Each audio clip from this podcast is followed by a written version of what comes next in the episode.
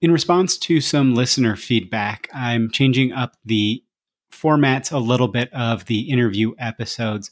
If you want an extended summary of the episode, you can listen to the Sunday weekly summaries and programming notes episodes. And going forward, the episode summaries in front of each episode are going to be considerably shorter, just some key points uh, about what I might have learned or some interesting highlights from each episode. Programming notes for the week of May 29th, 2022. As just noted, this is the first week of doing the extended summaries only in these programming notes episodes.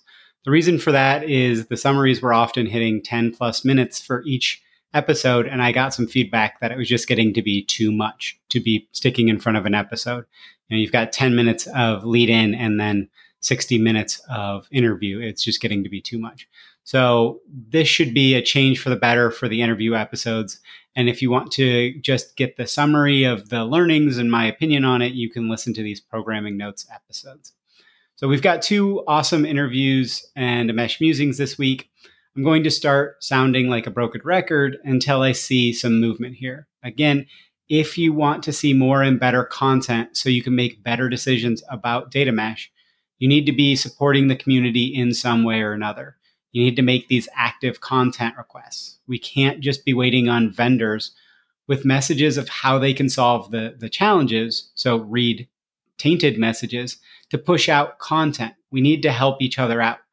You know, there's lots of ways to show that you want this content. One is the Patreon, but really you need to be the change you want to see. Do you want information on this? Okay, put in the effort, right? There is a put and take. It's just like in data mesh, you need to have that context sharing. You need to share your context of what information you want if we're going to be successful as a community and if we're going to move in a very good direction much quicker than it would take for this information to emerge naturally, which would take five to eight years. If we want to get there in a year and a half, two, maybe, you know, three years, whatever that is. But if we want to get to that much sooner, you need to be helping each other out. You need to be sharing what information you want and what information you're learning. So on Monday, we're going to have episode 82 a better way to map domains and searching for data, not just in data. This is an interview with Ole Olesen Bagneux. So Ole shares his learnings from the library and information sciences space in creating a better way to think about domains that it, we shouldn't, you know, domain driven design is overly attached to software engineering concepts. And so this gives us a fresh perspective that we can really look at what is a domain because within the library and information sciences space, they treat a domain as kind of more of a knowledge space than domain driven design does. Um, so you can learn a lot and, and they're complementary, but it's it's an interesting perspective. We also discussed how we need to rethink the way we store and share data to reach where we want to go with data discovery. That's searching for the data, right? It's not just, okay, I've got the data and I'm going to run some queries against it. We need to, to get better about how we set up data to be findable. Tuesday is going to be episode 83. What is your actual data TCO, which is Mesh Musing 17? This was sparked by someone mentioning episode 44 with Con Chow this episode is about how important it is to think about your overall total cost of ownership when it comes to data, not just the simple cost of production. You know, are consumers taking on far too much cost burden?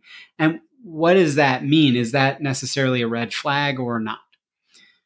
Friday is going to be episode 84 Driving to Better Data Outcomes with Collaborative Questions, which is an interview with Jean Michel Coeur, and Jean Michel shares his simple yet powerful three question framework and kind of the subsequent follow up as to when you're getting certain types of answers, how you want to dig into that.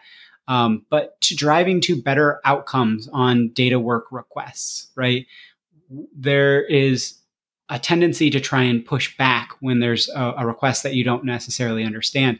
And what we want is to create a better framework for collaboration so you can both drive towards having a, a better work outcome that actually solves the challenge and doesn't result in back and forth and busy work. So, with that, let's go ahead and get to the extended summaries.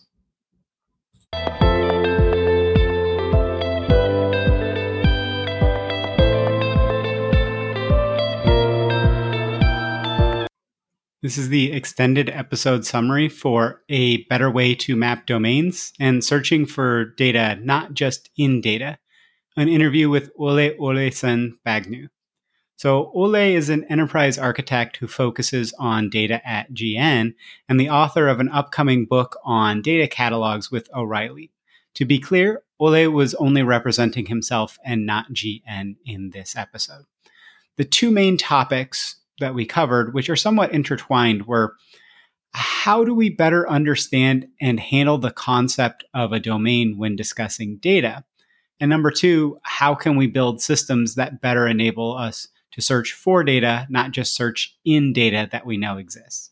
So, some practical advice and general conclusions up front. Number one, leverage what the library and information sciences discipline, which is centuries, maybe even millennia old, has formed around the domain concept.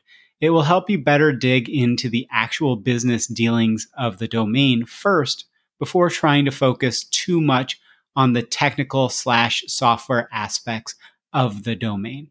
The software aspects hinder your initial domain mapping and business context understanding of the domain when you start from a DDD perspective in data per Ole. Number two, spend a lot more time on enabling people to understand what data is available out there in, in your overall knowledge universe. We focus a lot on optimizing for searching in data, but we don't spend near enough time setting up our systems to allow people to search for data. To do that, work seriously on your metadata tooling system and look for ways to harmonize data across those metadata tools. Ole started the conversation sharing his view that domain driven design, again, DDD, has some shortcomings when used, especially for data domain mapping and, and in general in the data space. In his view, DDD is overly tied to software engineering. So there is too much of a technical bent to understanding and even mapping out your domains. He recommends taking domain analysis and domain theory learnings from the library and information sciences discipline and using that to start your domain mapping and then look to bring in DDD after you get a good initial understanding of your domains. DDD and domain analysis can work together harmoniously. They don't really contradict, but domain analysis focuses on that knowledge first instead of the technical first. While Ole was inspired by Zhamak's book, as well as the book by Piethein Strengholt, he believes domain analysis lowers the significant friction and often frustration organizations feel when trying to start doing DDD for data. Domain analysis digs much more into what the domain does and why instead of how the domain communicates via software. He believes that data mesh should focus more on the information sharing and less on the software, and that DDD will overcomplicate your domain mapping. So start with that kind of domain analysis and then move into DDD once you've mapped out your domains and really understand them a little better. An interesting insight I had from this was that when using DDD, the software is supposed to be a strong representation of how the domain functions and communicates on the operational plane, just in code. But it's still an abstraction.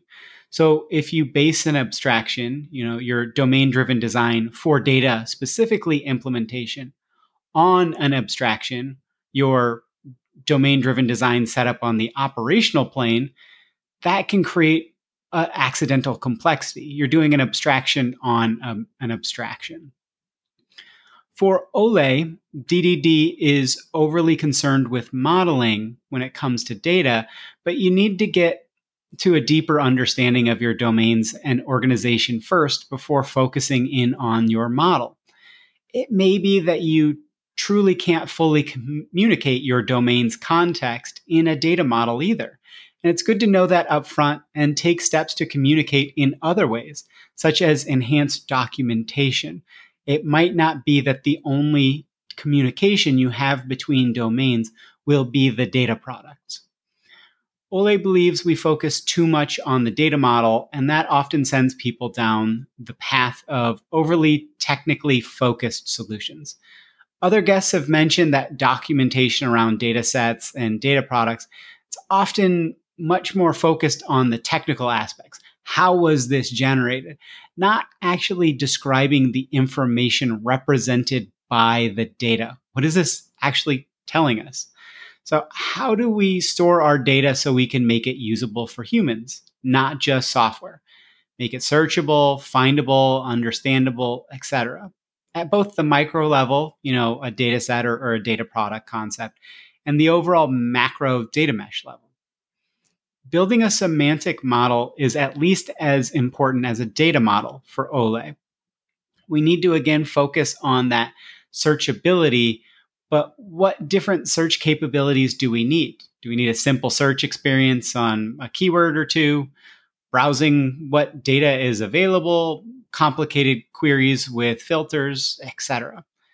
Can we enable querying by data lineage, by relationships with you know using a knowledge graph across a domain, etc. It's a different way of approaching data that is not similar to a data model. For a functional data mesh, Ole believes there needs to be a big focus on the metadata layer. You need to enable data consumers to find what data exists in their quote unquote knowledge universe. Focus on also serving the use case of searching for data, not just the typical searching in data for a specific answer. We need data consumers to be able to figure out the art of the possible relative to data what information do we have ar- around the topic and, and how, how can they actually leverage it? What is that data connected to, etc. To do this well, you need to use different tools than what we have for searching in data. And as an industry, we don't really have good methods for searching for data yet. Ole hopes data catalogs can address that gap, but it's somewhat early days, honestly, for data catalogs. Possible ways forward on semantic knowledge sharing should come from the library and information sciences space in Ole's view. They've been doing this for centuries in one way or another. We need to start thinking in a metadata way to move forward, and we need the industry to help develop better metadata tooling and for data practitioners to focus on what metadata tooling they have, working to harmonize data across those tools. It doesn't have to all happen at once either. You can work from domain to domain to focus on that metadata harmonization. Ole finished the conversation talking about the fine balance between leveraging tooling and trying to do everything with tooling. There will be important roles for humans in the middle of knowledge sharing, whether they will be more consumer facing, like a data concierge type of role, or more behind the scenes, we shall see. But Ole bets it will be that latter. I think you, a data concierge could really, really add a ton of value for people that are trying to figure out how do I actually go out there and, and find this data, or I have a very, very interesting specific question. How could I ask this? What data is available? And somebody is really focused on understanding what your knowledge universe is to significantly lower friction for people that are searching. If we try to do it only with tooling, I think that's going to lead to some challenges. Either way, I think you'll learn a lot about the data catalog space and uh, pick up some really interesting insight into the way we think about domains or that we could think about domains from this episode.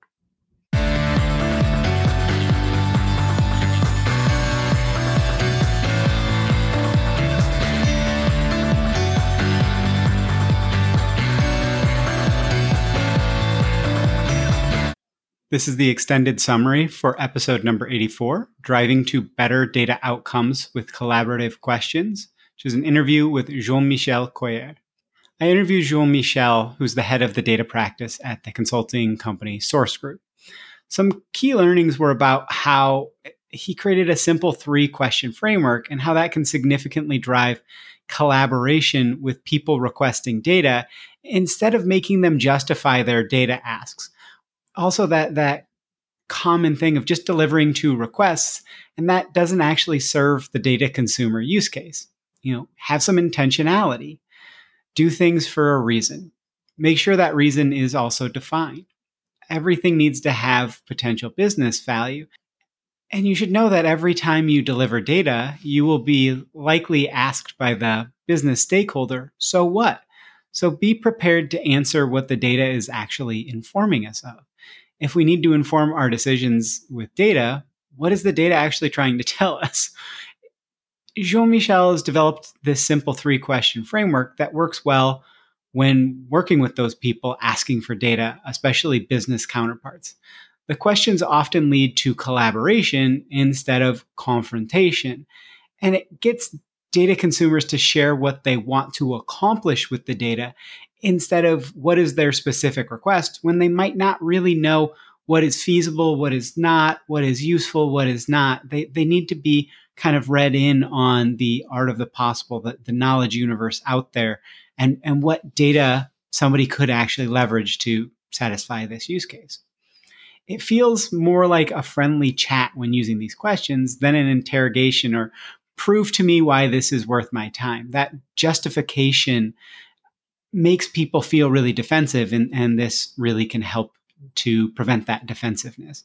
He also recommends following up each of his questions with the reason I am asking is to su- explain specifically that you aren't pushing back, you're merely information gathering.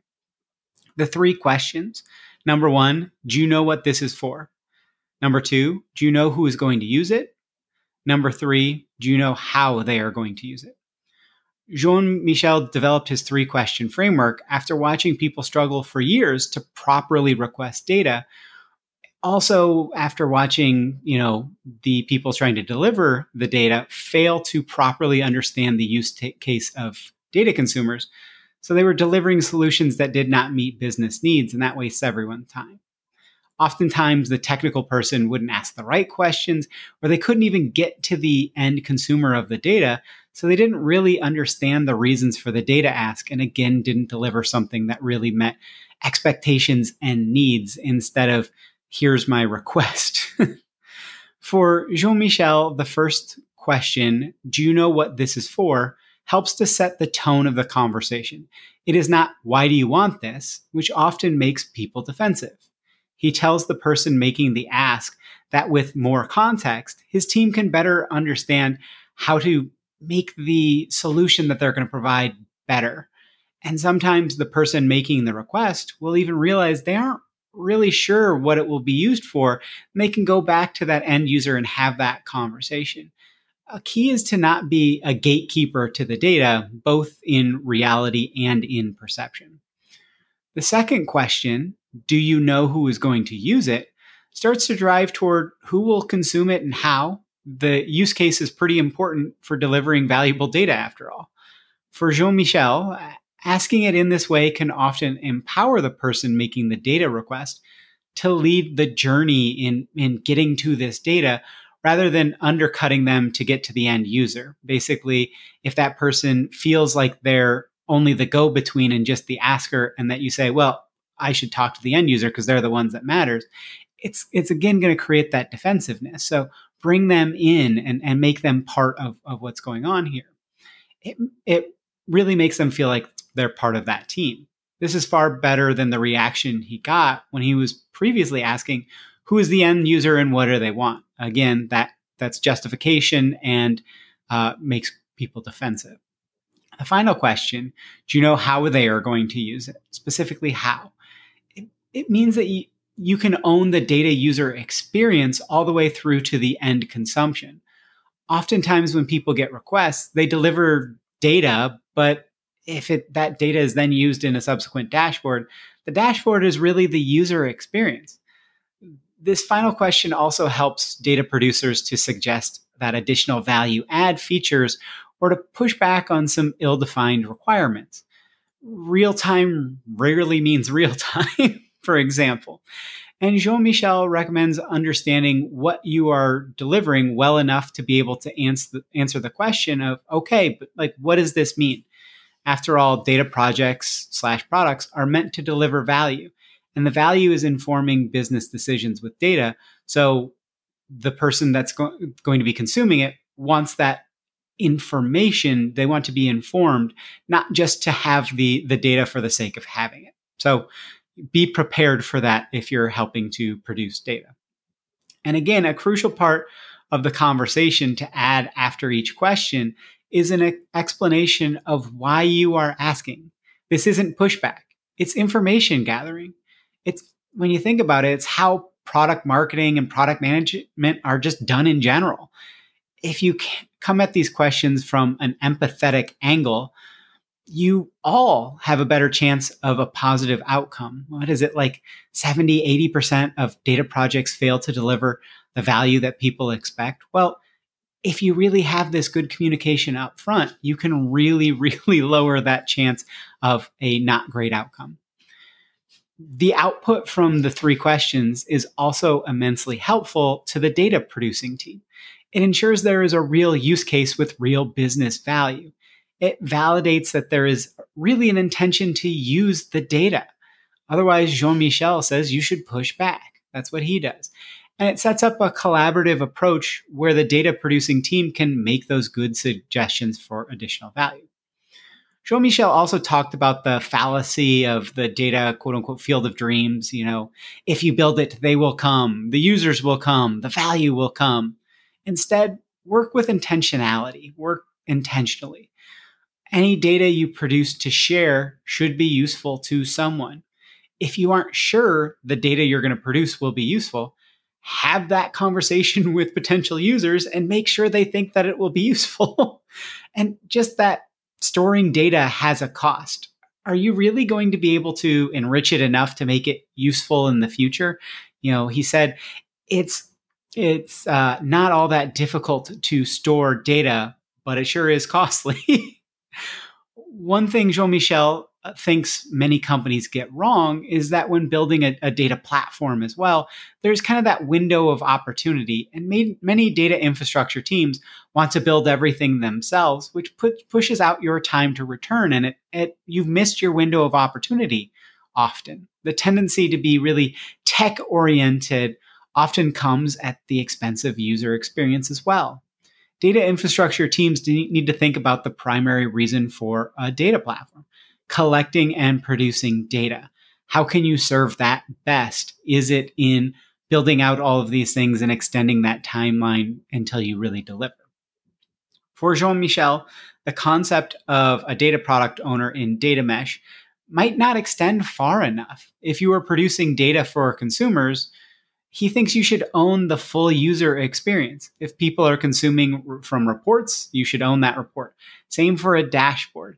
That that data product owner that their scope of responsibility doesn't just fall until once they've produced the data and somebody can come and get at that data. It's how are they actually consuming it?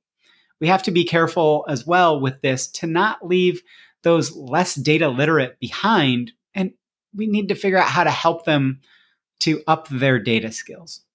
Jean Michel wrapped the conversation by saying every time you are asked to deliver data, be prepared to answer the so what question from a data consumer or stakeholder.